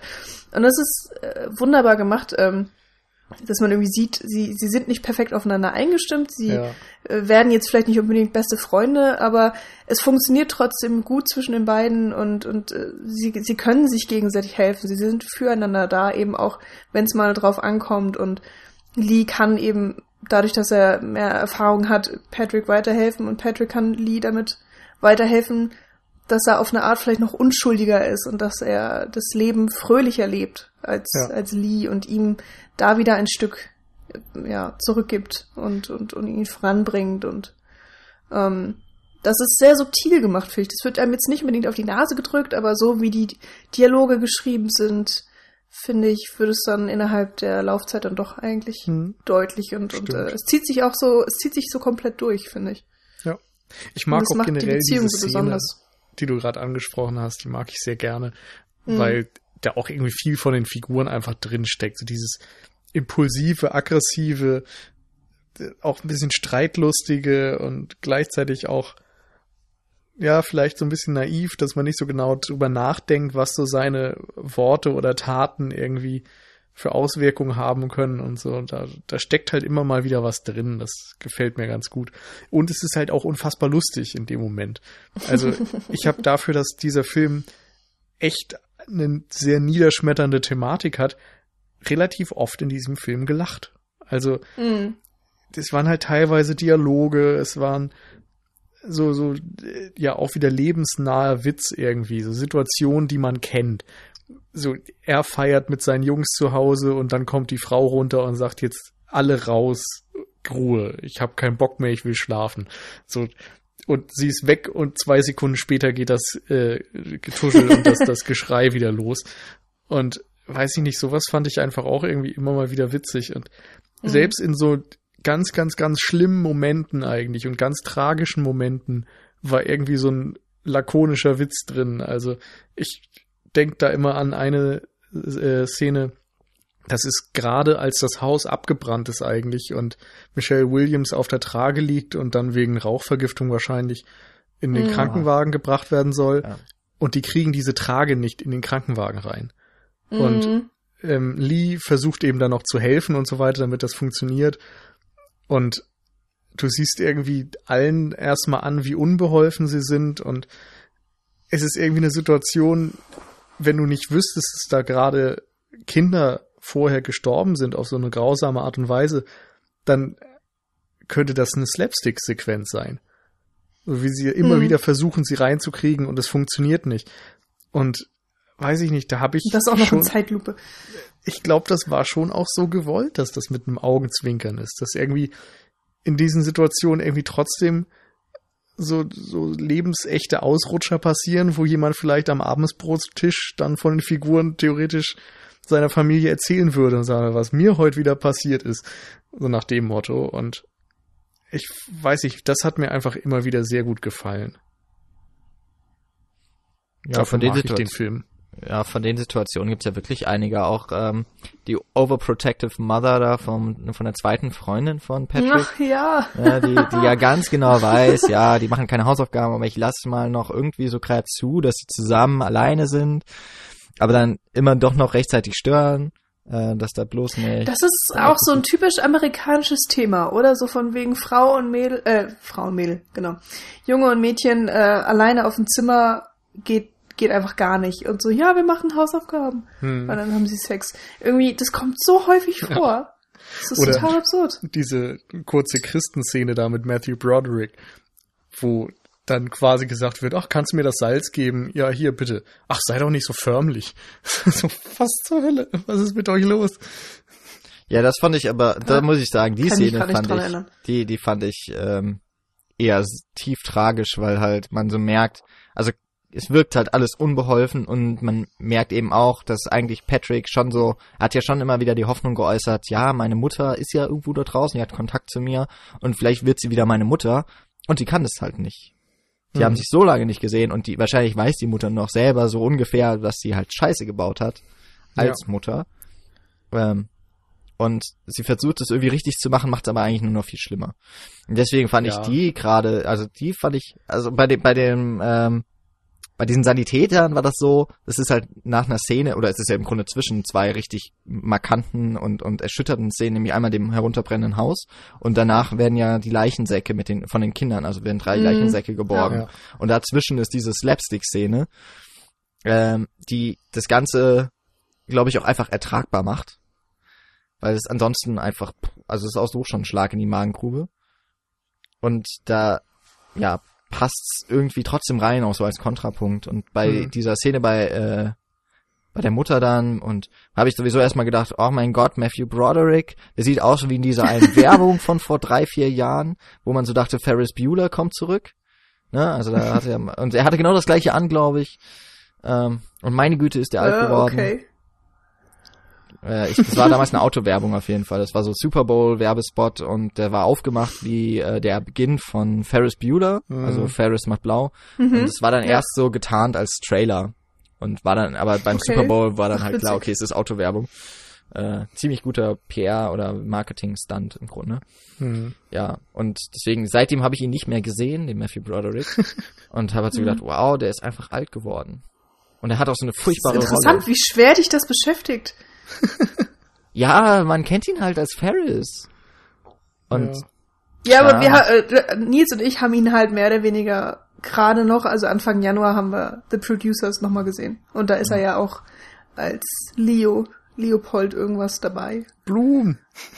Bloom, Leopold Bloom. I'm wit, I'm hysterical and wit. Und ähm, ja, ah, war ein, ein Genau. grandioser Darsteller auf jeden Fall. Ja. Auf jeden Fall. Ja, aber das, das stimmt. Also die, die Szenen ähm, mit, mit ihm, dem neuen Schwiegerpapa sozusagen, die sind unfassbar unangenehm. Also das ist, Ja, äh, ich da sitzt nur, man da wirklich so und och, Aber es ist doch wieder ein. Beweis dafür, wie nah Komik und Tragik beieinander liegen. Ja, auf Wenn jeden du, Fall. Also du ja. hast ja völlig recht, Jan, dass irgendwie diese äh, ganze Geschichte für ähm, Patrick total unangenehm ist und da irgendwie auch dieser Traum vielleicht zerplatzt, dass das mit seiner Familie oder seiner Mutter wieder funktionieren könnte. Aber gleichzeitig ist es so absurd, was da abgeht. Und auch diese E-Mail, die er danach bekommt, wo der Vater dann oder der, der neue Lebensgefährte sagt, ja, ab jetzt lassen wir alle Kontakte nur noch über mich laufen. Das ist ja auch ganz schlimm für ihn eigentlich. Und gleichzeitig ist es so weit weg von jeglicher Lebensrealität, dass es für einen als Zuschauer eigentlich wieder lustig ist und für wahrscheinlich selbst für Patrick mit ein paar Jahren Abstand wieder lustig wird. Boah, das finde ich, da muss ich wirklich sagen, das finde ich, also das, da kann ich ja nicht so ganz äh, nachvollziehen, wie man das auch als lustig deuten kann, weil ich hatte das Gefühl, das ist halt, also auch weil sie ja jetzt so in einer Hardcore-Christenfamilie ist, das ist halt das Patriarchat pur. Und ich habe eher, Ja. und ich habe das eher so gedeutet, dass der wirkt so wie der nette Ehemann, aber eigentlich glaube ich, hat er die ganz schön unter seiner, äh, unter seinen Fittichen. Mm, Und ich habe ja. das schon so als ähm, so ein bisschen abusive, wie nennt man das dann auf Deutsch? Äh, so so habe ich das eher gesehen, Hm. weil ich ja also? Äh, nee. ja, es ist ja schon schlimmer, es ist ja schon so äh, oh Gott. Ich Ich komme mach mal das ich mach mal das Wörterbuch auf und ihr redet in der Zeit weiter, dann habe ich zumindest meinen sehen. Hm. Also kann ich verstehen die Sichtweise. Ich habe es nicht ganz so extrem gesehen auf jeden Fall. Und das war mir für mich mehr so, was für ein merkwürdiger Mensch. Und dieser Mensch ist so Ja. merkwürdig, wenn du das jemandem erzählst, der glaubt das nie. Und dann fängst du an, diese Geschichten auszupacken und man beömmelt sich gemeinsam drüber. So, Ja, auch wenn ich das glaub, ich- natürlich sehr schlimm ist irgendwo, aber Mhm. Humor macht das Leben ja auch erträglich.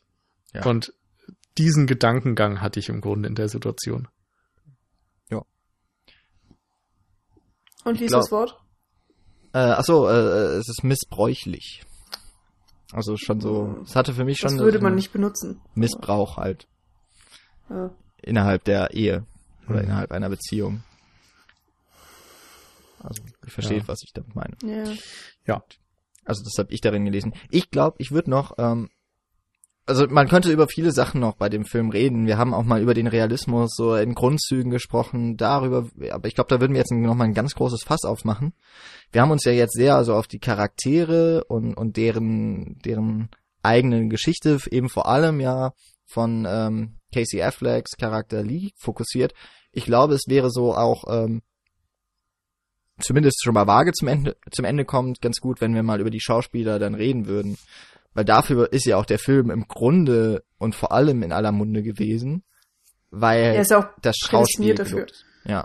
Ja. Also ich meine, es ist ein Film für äh, Charakterdarsteller. Ja. Also weiß nicht, ob man wirklich das jetzt in Mehrzahl sieht oder wirklich erstmal nur ihn nimmt. Aber Fakt ist ja, der Film hat drei Oscar-Nominierungen für Schauspieler. Nämlich äh, eben für den Lee, äh, der Lucas Hedges, der spielt ja den Patrick.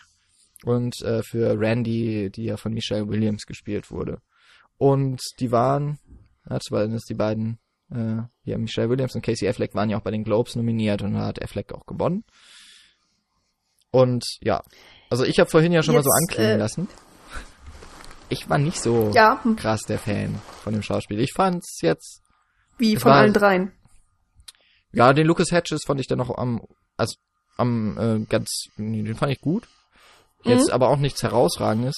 Casey Affleck fand ich halt wahnsinnig bemüht, darin eben Mhm. einfach diese Trauer immer und allgegenwärtig zu zeigen. Es war so ein bisschen, es wirkt ein bisschen so, wie Leonardo DiCaprio den Oscar wollte für Revenant für mich.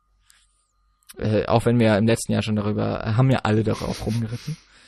Und Michelle Williams ist halt das gleiche Ding wie bei Anne Hathaway, nur dass sie nicht singt. Ne, sie hat Also ich muss auch sagen, ähm, Mich Michelle Williams, also ich finde, die kommt auch einfach extrem wenig in diesem Film vor. Ich weiß nicht, wie viel Screentime die tatsächlich hat, aber das ist so wenig. Und einmal ist sie krank und den Rest ist sie eigentlich nur am Heulen.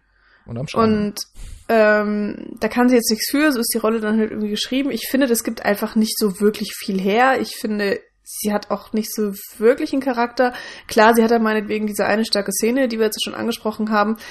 aber wirklich überzeugt hat mich das nicht. Vielleicht bei einer Zweitsichtung, wenn man dann auch ein bisschen noch mal mehr weiß, aber das kommt ja schon relativ zum Ende des Films. Aber weiß ich nicht. Also ist, bei Michelle also ist Williams. das jetzt eine Kritik an Michelle Williams oder an der Figur? Ah, An der Oscar-Nominierung. Und was ist überhaupt die. Fragestellung? naja, ich finde, ich, ich verstehe die Oscar-Nominierung nicht so ganz, muss ich sagen. Also ich stehe da nicht hinter. Ich hätte sie ihr nicht gegeben. Aber ob das jetzt an ihr liegt oder an der Rolle, das kann ich kaum sagen, ehrlich gesagt. Also ähm, ich fand, ja. sie spielt in dieser einen Szene mindestens und eben auch in allen anderen, in denen sie vorkommt, wahnsinnig gut. Sie hat wenig zu tun ansonsten, aber also ich finde schon, dass allein diese Szene ausreicht, um irgendwie einem in Erinnerung zu bleiben. So ist es mir Mhm. jedenfalls gegangen. Und insofern kann ich das auf jeden Fall mal nachvollziehen, dass sie da mit einer Nom Nominierung geehrt wird. hm, mich hat die halt überhaupt nicht mitgenommen. Dieses ganze Gespräch zwischen den beiden. Das war, es war ja okay, es war gut, aber, hm, naja. Und bei Casey Affleck, ähm, ja, also ich finde schon, er hat gut geschauspielert. Ich, ich, ich, ich meine, ich mag den Film, glaube ich, dann, ich weiß nicht, von uns am meisten, weiß ich nicht, aber ich, ich war auf jeden Fall emotional extrem involviert und deswegen ähm, war ich eben auch zu seinem Charakter sehr emotional involviert und, und zu ihm und ich kann das gerade schwer trennen und ich finde schon, dass er seine Sache sehr gut gemacht hat und äh, bei mir kam es insgesamt eben auch sehr, sehr gut an, von daher kann ich das verstehen und bei dem äh, Patrick muss ich sagen, ähm, ja, das finde ich, also ich fand ihn schon bemerkenswert geschauspielert, aber ich fand die Rolle auch einfach extrem gut geschrieben. Also von äh, dieser, dieser des Patricks und ähm, wie sein Leben dargestellt wurde und und äh, diese ganzen Interaktionen, die er hatte, ähm, teilweise ja nur mit seinen Freunden und dann dieses Eishockeyspiel, wo er dann Wutausbruch hat, weil er weiß, dass irgendwas mit seinem Vater schon wieder passiert ist und dann äh, einer der sehr einer der emotionalsten Momente für mich eben auch in dem Film die Szene, wo er äh, dann diese ja diese Attacke hat oder Panikattacke, wie er es dann nennt und er dann zum ersten Mal auch zusammenbricht. Und vorher hat man ihn nie weinen sehen, eigentlich war er immer relativ gefestigt. Und in dem Moment, wo er ja den Kühlschrank nicht vernünftig zubekommt und das gefrorene Fleisch rausfällt, ähm, das, ja, das fand ich extrem heftig. Wahrscheinlich war das auch einer der Gründe für die Nominierungen, kann ich mir gut vorstellen. Und hat für mich wunderbar funktioniert. Hm. Äh, Dann, dann gehe ich noch mal ganz kurz, bevor Nils darf. Also, ähm, den Lucas Hedges, der hat, finde ich, mit dem Patrick die auf jeden Fall dankenswerteste Rolle, weil die so alles wirklich verbindet. Die hat die witzigen Momente und aber auch die dramatischen. Und das ist für einen Schauspieler, glaube ich, einfach eine gute, angelegte Rolle. Die mal, also so wie ich sie jetzt im Film gesehen habe, würde ich auch sagen, die ist sehr gut geschrieben. Und man versteht Mhm. ihn über das Drehbuch halt total. Also Ja. ohne das Ja. Drehbuch gelesen zu haben, aber das, was eben umgesetzt wurde. Diese Szene da, also seine Panikattacke, die Szene kann ich halt irgendwie überhaupt nicht ernst nehmen, so an sich. Ich finde, das ist sehr weit hergeholt.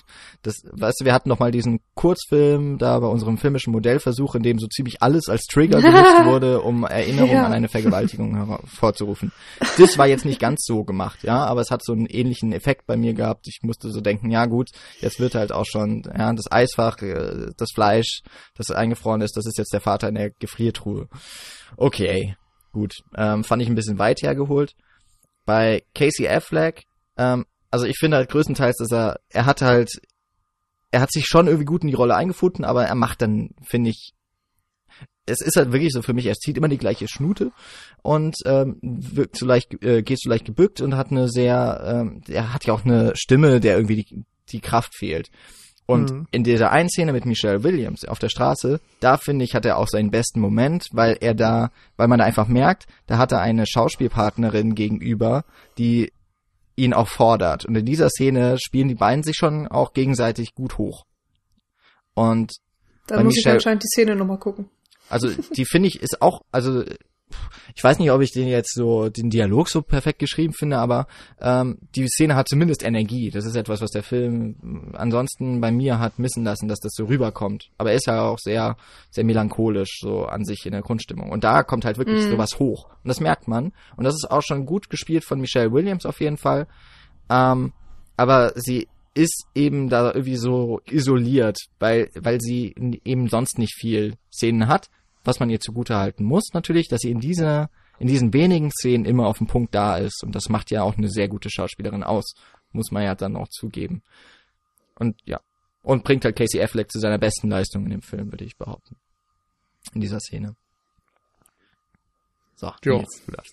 Ich weiß gar nicht genau, was ich hinzufügen soll. Also ich kann nur sagen, ich mich stört irgendwie nicht, dass Casey Affleck mehr oder weniger mit einem Gesichtsausdruck einer Schnute meinetwegen Ja. rumläuft, weil das ist nun mal diese Figur. Diese Figur empfindet nichts außer Schuld und Trauer.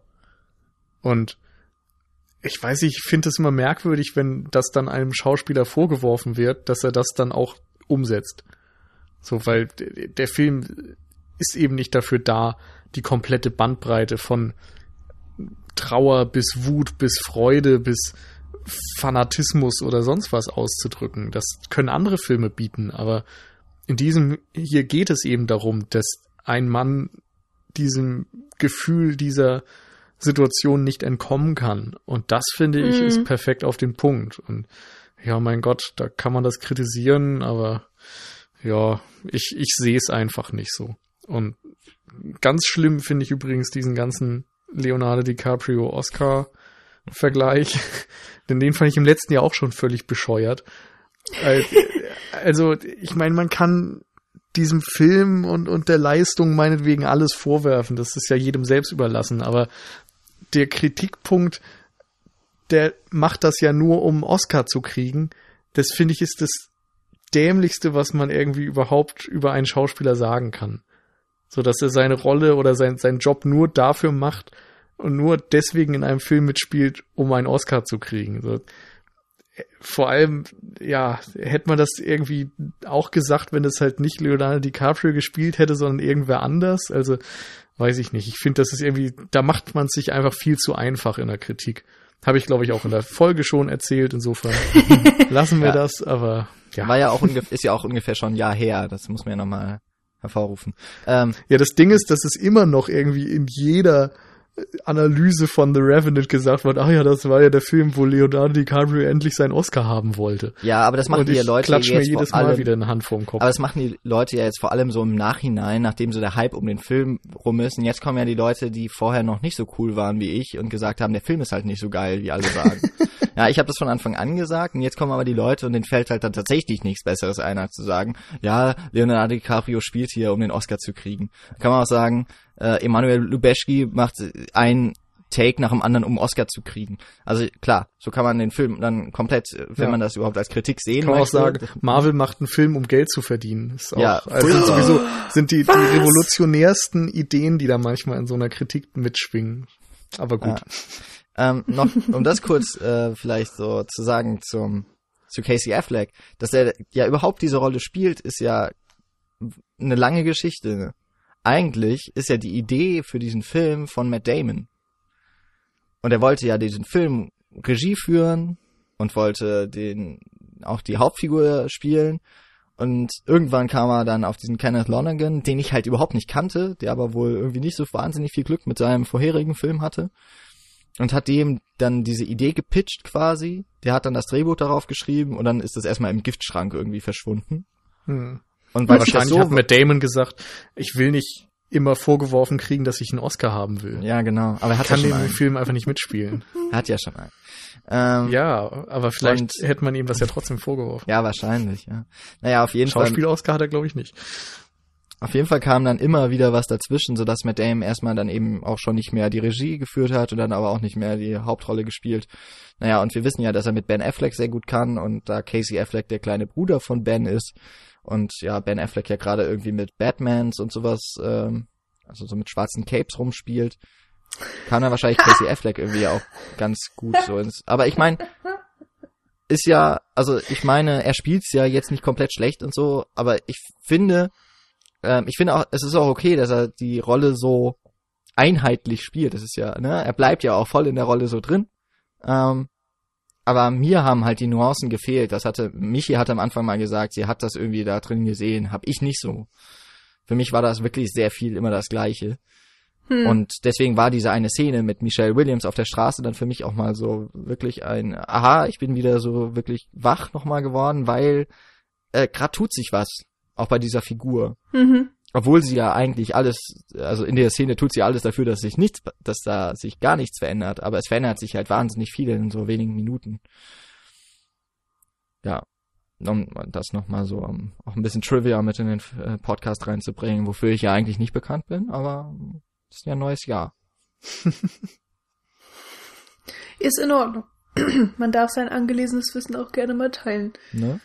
Hatte ich nicht, wusste ich nicht. Danke Jan für diese Infos. Ja, zehn Minuten IMDb. Er hat nicht ähm, Dingsbums, äh, Mark Watney hier, wie heißt er, Matt Damon, er hat doch auch schon in einem anderen Film mit ihm zusammengearbeitet, ne? Hier Margaret von 2011. Waren die ja auch schon zusammen. Ja, dann kannten die sich Genau. wahrscheinlich daher. Ja, dieser Ja. Margaret, das war dieser komische Film, der irgendwie, äh, da war wohl ein Rechtestreit oder sowas, wo sich der wahnsinnig verzögert hat. Und der Kenneth Lonergan ist ja eigentlich ein Drehbuchautor, Mhm. aber von den Filmen habe ich glaube ich auch nichts gesehen, wobei äh, Gangs of New York? recht bekannt ist, aber den kenne ich auch nicht. Nie geguckt. Ich schon. ja, ich muss zugeben, ich habe reine Nervensache gesehen. Ja. Der ist gar nicht so kacke eigentlich. Das ist ja mal ein Kompliment. Es ist glaube ich auch eine der letzten nicht ganz furchtbaren Rollen von Robert De Niro. Hm. Hm, Jetzt äh, kommen wir ein bisschen ab. Ja. Sorry. Heat. Heat ist, glaube ich, der letzte wirklich gute Film. Ja, ja, klar. Das äh, kann gut sein, ja.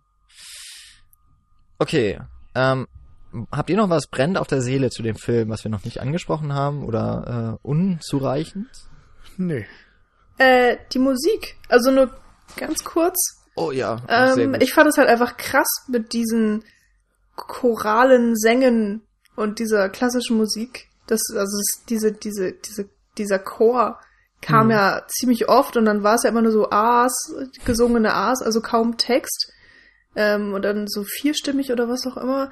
Das, das fand ich total krass. Also das ist mir immer mal wieder aufgefallen. Ähm, und fand ich eine sehr interessante Entscheidung einfach. Das wirkte, ich, also es wirkte nicht fehl am Platz. Also irgendwie, es passt zu dem Film. Aber ich habe so eine Art von Musik einfach überhaupt nicht erwartet.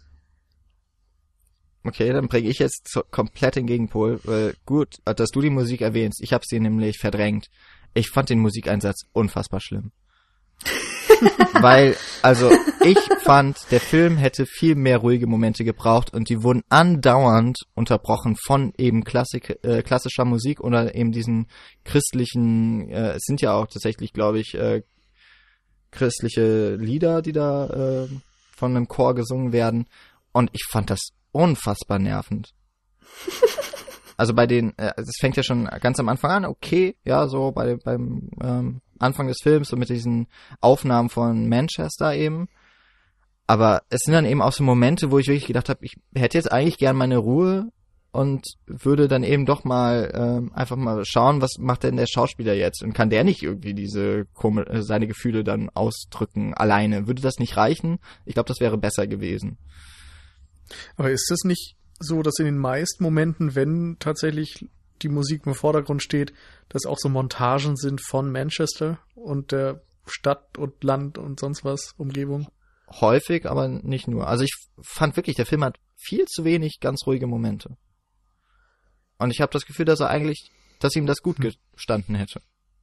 Ich glaube, das hätte zu dem Drehbuch. Ich kann mich nicht so genau zur dran Atmosphäre erinnern, muss ich sagen. Ja, ich, also ich weiß jetzt wirklich, äh, ich habe es ja komplett vergessen, ja, bis eben, als mich es gesagt hat. Aber Ja. ich weiß, dass mich das während der Sichtung jedes Mal gestört hat im Kino. Also in meiner Erinnerung Hm. waren es halt echt nur diese Montagen, die zwischengeschnitten sind, die so von dominanter Musik untermalt wurden. Aber das kann auch sehr gut sein, dass ich mich da falsch erinnere. Es kann natürlich auch Oh, sein, ich dass mich das auch auch da gestört genau hat. Und ich das im Kopf so potenziert habe. Weißt du, dass gar nicht so viel Musik war, aber für mich war auf einmal Ja. überall Musik und das hat mich gestört.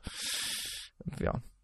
Man weiß Mir es ist nicht. es Aber lag es- aufgefallen und ich fand es unüblich und dann musste ich im, Na äh, im Abspann erstmal lesen, wer das war. Es war Händel.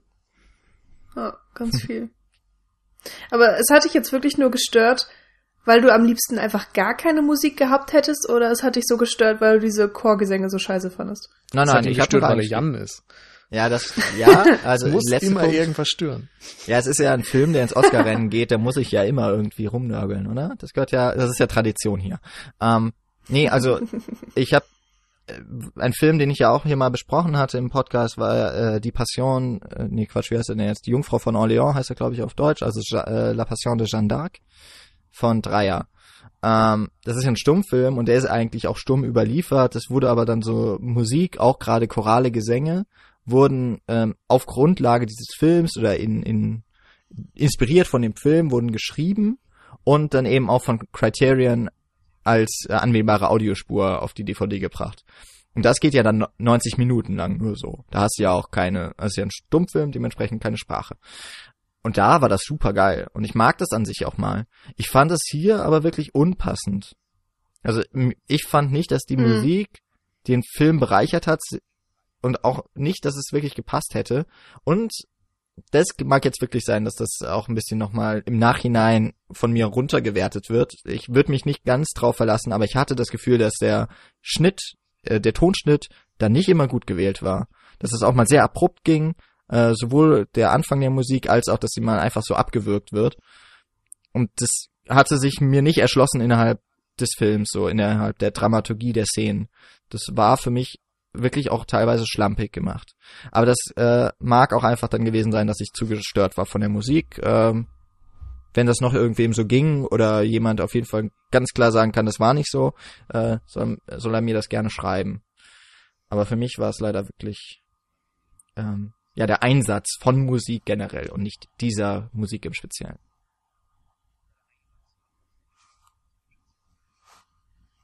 Das wäre übrigens gerade das Schweigen, das der Film gebraucht hätte. Gern geschehen.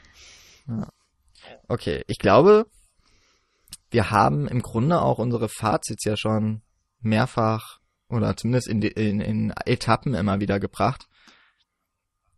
Ähm, wer also den Film noch nicht gesehen hatte und es jetzt noch vorhat und der meint, er kann sich voll mit Jans Filmgeschmack identifizieren. Der Jan, der weiß einfach, was mir gefällt, denkt er sich jetzt, der Hörer oder die Hörerin.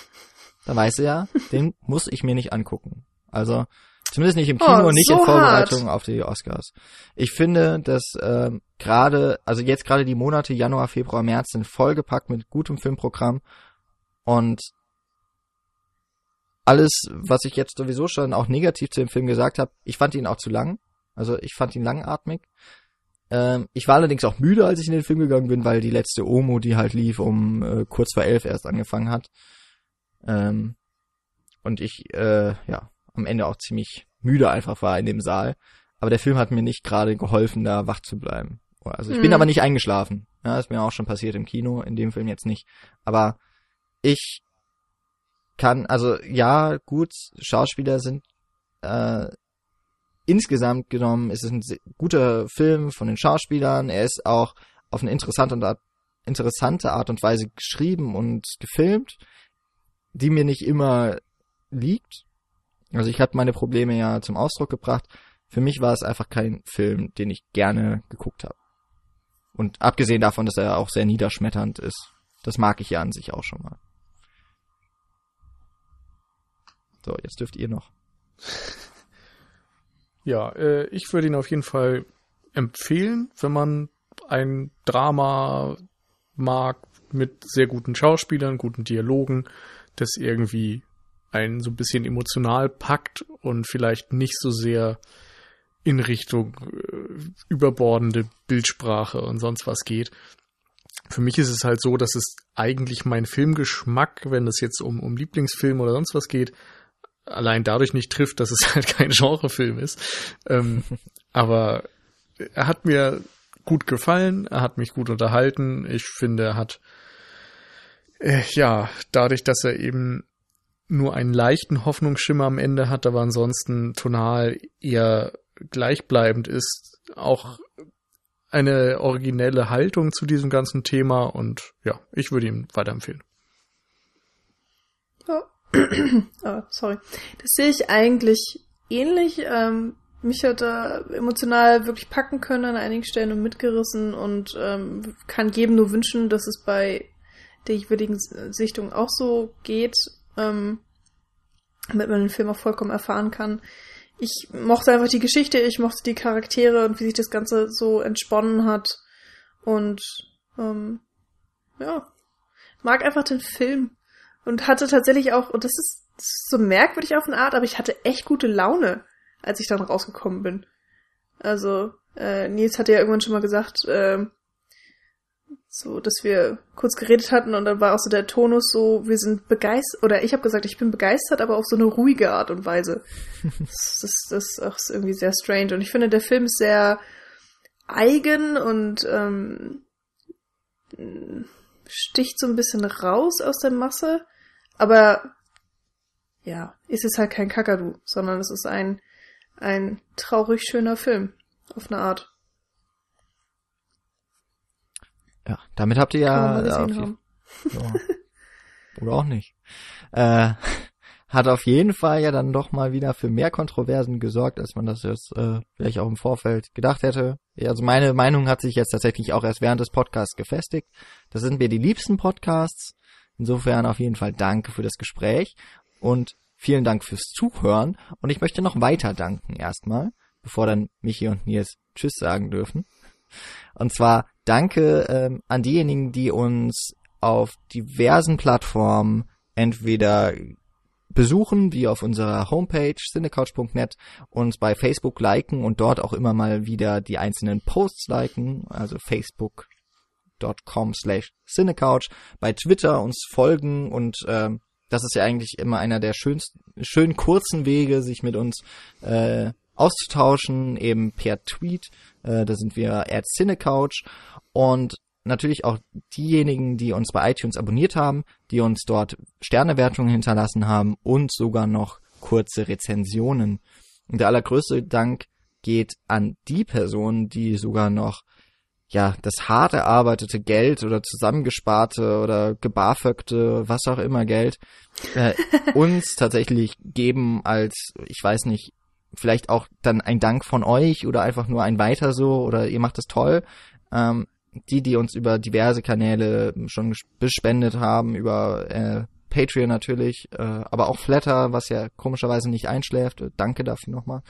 Oder eben auch einfach so spenden per PayPal geht ja auch über unsere Seite. Vielen Dank. Ähm, wir haben es, nee, Michi hat es, glaube ich, in einem, im fremden Podcast erzählt, dass wir zum ersten Mal keine, keine äh, Kosten im vergangenen Jahr oder für das kommende Jahr jetzt haben, äh, selber tragen mussten, dank dieser Spenden. Also es kommt Yay. einem sehr guten Zwecke ähm, zugute und äh, erspart uns, ja, erleichtert das Portemonnaie zum Glück dann nicht, weil es äh, bleibt ja schwer. Komischer Abschluss von mir jetzt. Deswegen höre ich auf zu reden. Ich wünsche eine schöne Woche. Ich weiß nicht, möglicherweise bin ich auch nächste Woche nochmal zu hören. Wenn nicht oder wenn niemand mehr jetzt einen Podcast hört bis zur Berlinale, hoffe ich doch ein paar mir jetzt noch unbekannte Gesichter, ähm, aber vielleicht bekannte Ohren, dann zu Gesicht kommen auf der Berlinale beim Meet the Podcasters and Bloggers oder andersrum, wie auch immer es heißt, am 12. Februar 17 Uhr in Berlin. Die Infos gibt's auf Facebook. Wir verlinken es auch nochmal im Artikel. So, bis dahin. Tschüss. Tschüss. Tschüss.